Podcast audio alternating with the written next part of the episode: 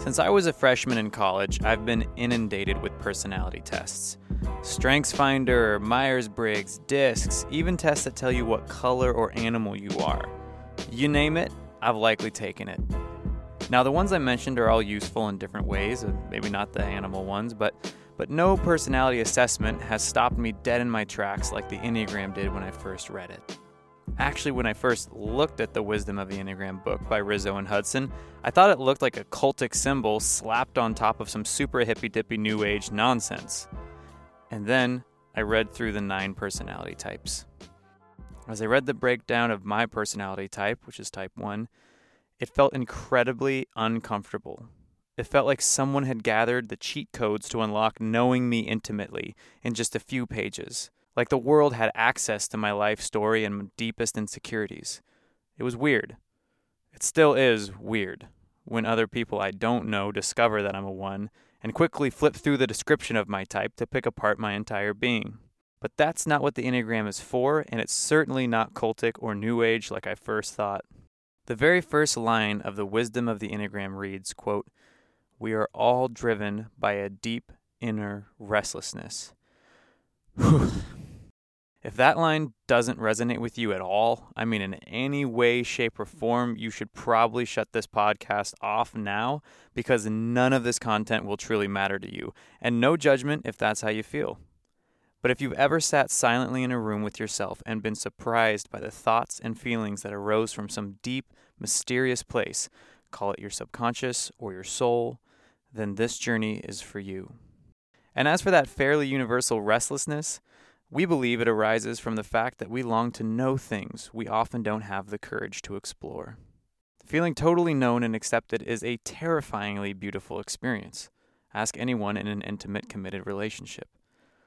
Now, this journey couldn't be more relevant than it is today because there is no shortage of labels by which you can define yourself your gender, sexual orientation, your race, ethnicity, political party, and of course, religion all ways you can stake your identity in something concrete.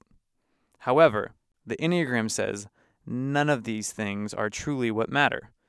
None of those labels truly determine the course of your life, which may seem shocking if that's how you've lived for most of your life.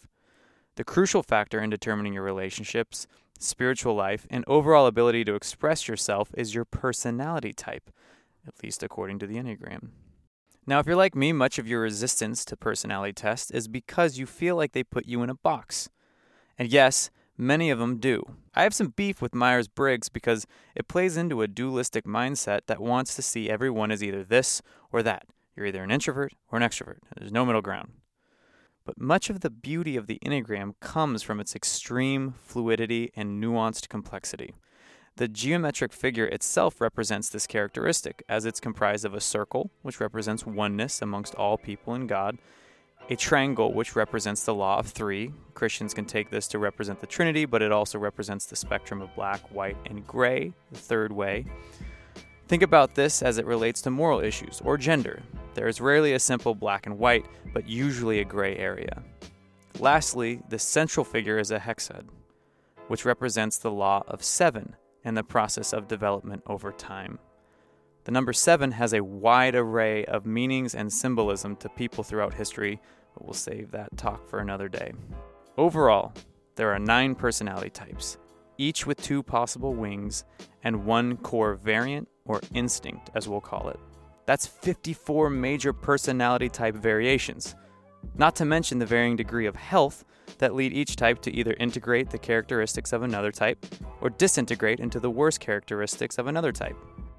Don't worry if that's an overwhelming amount of vague terminology because we'll break it all down in the next episode.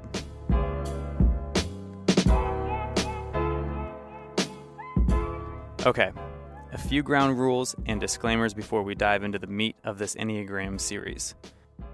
As tempting as it may be to diagnose others once you learn about the nine personality types, that's probably one of the most unhelpful things you could do. I know it's super exciting once you realize how clear it is that your partner, brother, mom, boss, arch nemesis is a fill in the blank Enneagram type. But the whole intent of the Enneagram is to cultivate self awareness. The point is not to pick apart others' lives so you can fix them, judge them, or dismiss them. Trust me, I'm looking in the mirror when I say that. We all have a bit of every number within us, hence, the circle being a central part of the Enneagram's design. This makes it really easy to mix diagnose ourselves as we may see major characteristics of ourselves in multiple different numbers. This is totally normal, and if you're really on the fence about it, cruise on over to the EnneagramInstitute.com and click on the Misidentifications tab in the drop down menu under Learn. There's a big difference between personality and essence. We'll get into this more in the next episode, but if you feel as though people with the same number as you act nothing like you, you may be right. Your essence is expressed through your personality based on a number of things you're both born with and experience as you grow up. Although we talk about a lot of Christian topics, as this is the back pew after all, we will not be treating the Enneagram as a tool for preaching exclusively Christian beliefs. We believe the Enneagram is for everyone, and almost all the content we will reference in this series will be from two books written by the co founders of the Enneagram Institute, Don Riso and Russ Hudson. Neither of them write about the Enneagram from a Christian perspective, although we will reference Richard Rohr, who does. One of the best books on the Enneagram that we will quote constantly throughout this series is called The Wisdom of the Enneagram by Riso and Hudson. It contains many of the practical ways to implement the Enneagram into personal growth increased self awareness, and healing. Lastly, it's human nature for negative thoughts and criticism to stick in our mind easier than positive thoughts and affirmations. So be warned the Enneagram cuts to the core on a lot of sensitive issues and shines a very uncomfortable light on some of our deepest wounds. This is why my first disclaimer was about not diagnosing others because it's usually received as something like this Oh, you're definitely a one because you're super judgy and angry all the time. If this happens to you, or you feel a tidal wave of criticism from your Enneagram type, just know that it is through our deepest wounds that we bring about the most healing, both for ourselves and for others. All right, that's your preface to the Enneagram. Feel free to skip around, go right to your number if you already know it, or go in order, which is my preference. Each episode will end with practical steps on what to do with what we've discussed, so make sure to listen to the very end. If you like what you've heard, please review us on iTunes. It makes a huge impact on the visibility of our show. And if you really like us, feel free to support us on Patreon with a pledge of just five bucks a month. Please, you don't have to go crazy. Uh, I know the second month that that Patreon bill comes in, you start rethinking how much you're donating. So just start small if you want to increase over time. Go nuts. We'll be at Patreon patreon.com slash the back pew to support us in the next season of podcasting. And uh, if you don't know what Patreon is, it's just a way to support the work of artists you love who make cool stuff for free, which this is a very free podcast with no ads. Okay, enough of the promotional mumbo jumbo.